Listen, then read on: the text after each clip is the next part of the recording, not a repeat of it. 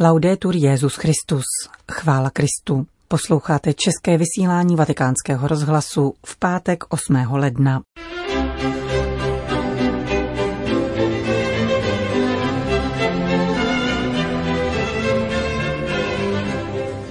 Ve věku 88 let zemřel švýcarský kardinál Henri Schwery. Papež František jmenoval nové členy disciplinární komise římské kurie. A v druhé části pořadu uslyšíte homílii otce Pavla Ambrose k nedělnímu evangeliu. Od mikrofonu zdraví Johana Bronková. Zprávy vatikánského rozhlasu. Vatikán. Ve věku 88 let včera zemřel švýcarský kardinál Henri Schwery, emeritní biskup Sionu. V 80. letech stál v čele švýcarské biskupské konference a sehrál svou roli v kauze biskupa Lefebra a jeho následovníků. Henri Schwery se narodil 14. června 1932. Vystudoval matematiku a kvantovou fyziku na univerzitě ve Friburgu a v roce 1957 byl vysvěcen na kněze pro diecézi Sion. Sloužil jako vojenský kaplan, duchovní rádce katolické akce, profesor sionské koleje a posléze ředitel nižšího semináře a rektor tamní koleje, až do svého biskupského jmenování v roce 1977. 18 let v čele sionské diecéze bylo poznamenáno složitým vztahem se seminářem v Ekon, spravovaným bratrstvem svatého 50. arcibiskupa Marcela Lefebra, který teritoriálně spadal pod jeho jurisdikci. Marně se snažil odradit arcibiskupa Lefebra od biskupských svěcení, po kterých v roce 1988 následovala exkomunikace členů bratrstva svatého 50. Během biskupského působení v sionské diecézi založil v roce 1986 diecézní seminář. Jako předseda švýcarské biskupské konference doprovázel Jana Pavla II. během jeho apoštolské návštěvy ve Švýcarsku v roce 1984. O sedm let později, roku 1991, byl započten do kardinálského kolegia. Z vedení sionské diecéze odstoupil již v roce 1995 ze zdravotních důvodů. Zůstal nicméně kardinálem volitelem až do roku 2012 a zúčastnil se tedy konkláve v roce 2005. Pohřební obřady kardinála Anriho Švéryho se budou sloužit v pondělí 11. ledna v Sionské katedrále, vzhledem k pandemickým restrikcím bez účasti věřících. Vatikán. Papež František jmenoval předsedu a členy disciplinární komise římské kurie. Tento orgán svatého stolce byl ustanoven Janem Pavlem II. v roce 1981 a jeho úkolem je vyměřování disciplinárních trestů pro zaměstnance kurie. Předsedou komise byl jmenován profesor Vincenzo Bonomo, rektor Papežské lateránské univerzity, který v úřadě vystřídá biskupa Georgia Corbelliniho, zemřelého v roce 2019.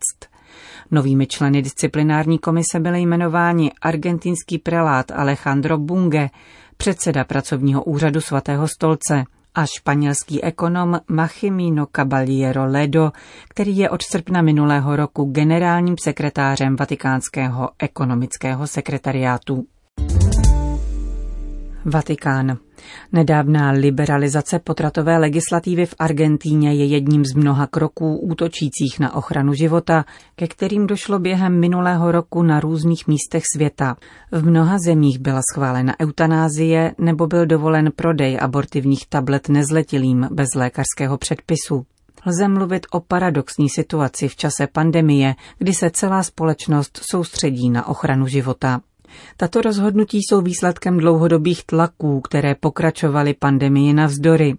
Mnoho se v té věci nezmění, pokud naše společnosti neobjeví znovu hodnotu života, říká pro vatikánský rozhlas profesorka Asuntina Morezi, členka italského bioetického výboru. Myslím, že v této chvíli máme co dočinění s dvěma tendencemi. První se týká propagace tzv. nových práv, směřujících k antropologickému převratu, který je pouhým výsledkem politických rozhodnutí minulých let. Druhá nás vede k zamyšlení nad tím, že existuje společné dobro, v němž je dobro jedince provázáno s dobrem všech. Není náhodou, že se tolik mluví o očkování. Ještě nedávno jsme mluvili o sebeurčení jako o absolutní hodnotě, koncepci, která v časech pandemie není aplikovatelná, když si uvědomíme vzájemnou závislost. Uvědomujeme si, že nikdo není schopen zachránit se sám. Zdůrazňují se trendy solidarity, jsou náležitosti potřeb druhého člověka. Ve Španělsku byl v prosinci přijat zákon dovolující eutanázii lidí s vážnými a neléčitelnými nemocemi. V Holandsku a v Kanadě byly učiněny kroky k rozšíření eutanázie na další kategorie nemocných. Asistovanou sebevraždu legalizovalo Rakousko. Potratové zákony byly rozvolněny na Novém Zélandu a ve Francii a Itálie dovolila volný prodej abortivních tablet nezletilým. Konec zpráv.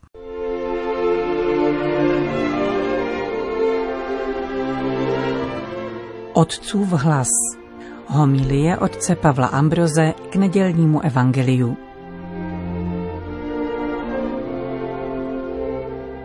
Vánoce jsou disciplína, ve které nemá smysl určovat vítěze a poražené. Když se blíží štědrý den, hledáme vhodnou hudbu. Pobrukovat si koledu je jistě lepší, než se naštvaně brumlat něco pod fousy. Při tomto přechodu od Vánoc do doby po Vánocích se ptáme, co nám zůstalo. Důležitý okamžik. Naznačuje, že Vánoce nejsou pro děti, ale pro ty, kdo rostou, dozrávají. Chtějí se stát božími dětmi. Nesnášíme nikdo z nás, když nám někdo říká, co máme dělat, co si máme myslet nebo s kým si prospěvovat. Evangelium je diskrétnost sama. To podstatné spíše skrývá, než odhaluje. Je tomu i s evangeliem na svátek křtu páně, které v letošním roce provází Markovo evangelium. Přes páně z rukou Jana Křtitele končí slavným zjevením nejsvětější trojice. Můžeme říci, že tato událost, kterou Marek tak stručně vypráví, je do jisté míry zhrnutím celého jeho evangelia i Kristova díla. Kristus sestupuje z Galileje po cestě dolů, která ho vede přímo k Jordánu, nejnižšímu místu na zemi. Jasně viditelné se zde stává ponížení Božího syna. Řeka Jordán není příliš čistá řeka, má zemité zbarvení. Ježíš vstupuje do bahnité a špinavé vody, přesného obrazu lidstva stvořeného z prachu země, jimž se stává udusili člověk v sobě hříchem plamen ducha. Těmto vodám dává Kristus svoji barvu, barvu svého božství, jak vystihl skvěle Cyril Jeruzalemský a někteří další otcové, a v těchto vodách jsou posvěceny všechny vody světa, aby nás mohli posvětit v hodinu naší smrti a vzkříšení při našem křtu. Jakub ze Sarugu, velký syrský otec, zdůrazňuje, že Kristus, sestupující do vod svého křtu, se zbavil slávy a odložil roucho světla a slávy do vod a tam jej nechal ukryt. Když poté přijde nahý Adam, skutečný syn země, stvořený z bláta či bahna, může jej ve vodách najít a obléci se do nových šatů. Bere na sebe roucho slávy, kterému padlý anděl ukradl mezi stromy v rajské zahradě v Edenu.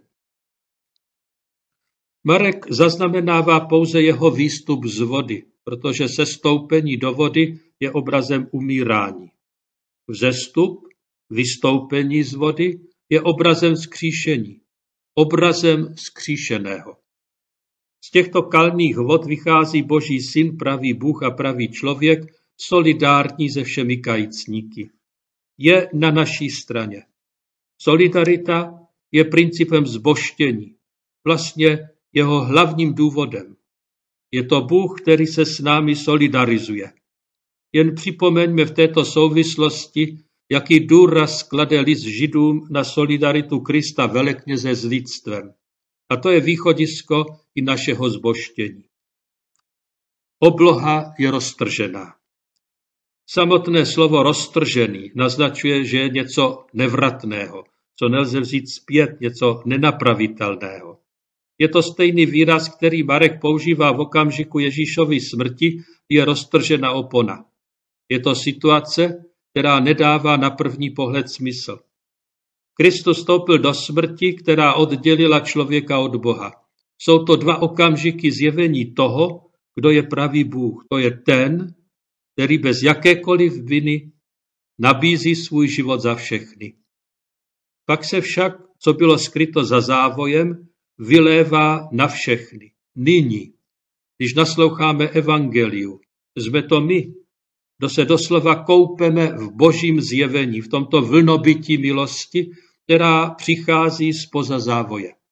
Podle rabínů musel člověk jít 500 let, aby překonal vzdálenost mezi jednou oblohou a druhou.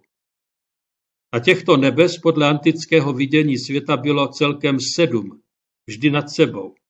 Bylo nutné zdolat tu nejvyšší horu světa. Celá tato vzdálenost je nyní doslova vynulována. On se stal otevřenou branou do nebe. Když máme, bratři, důvěru, že se můžeme vejít do svatyně Ježíšovou krví, cestou novou a živou, kterou nám otevřel skrze oponu, to znamená skrze své tělo. Holubice. Holubice, která se vznáší nad ním, svědčí o tom, že může tuto oběť přinést právě proto, že má ducha, protože má život otce a ví, že ho otec romáždí a proto se může obětovat. Je to duch nového stvoření.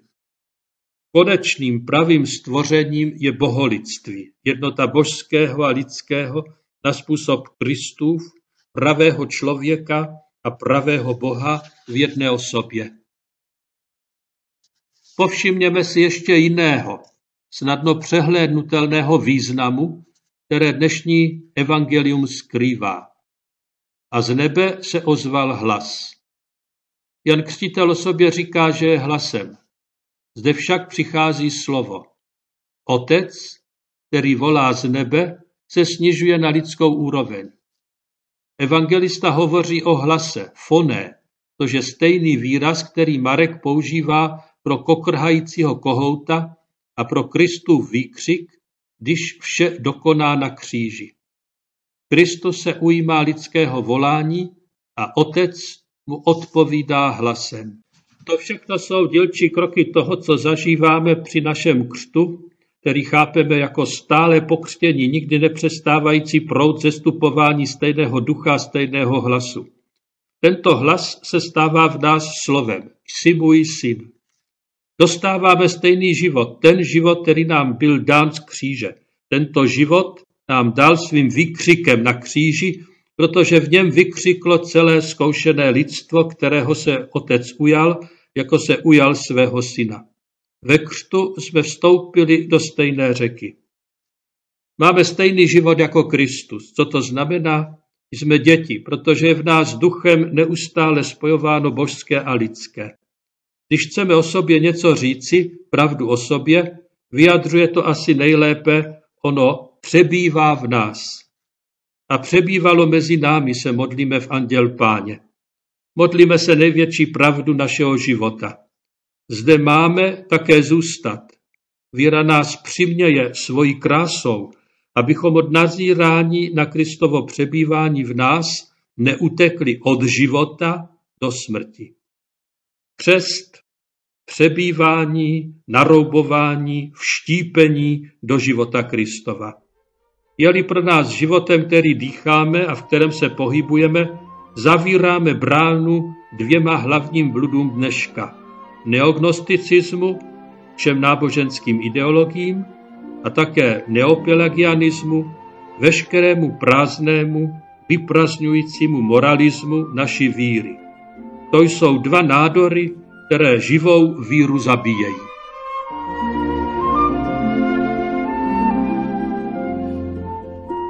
Slyšeli jste homílie otce Pavla Ambroze. Končíme české vysílání vatikánského rozhlasu. Chvála Kristu. Laudetur Jezus Christus.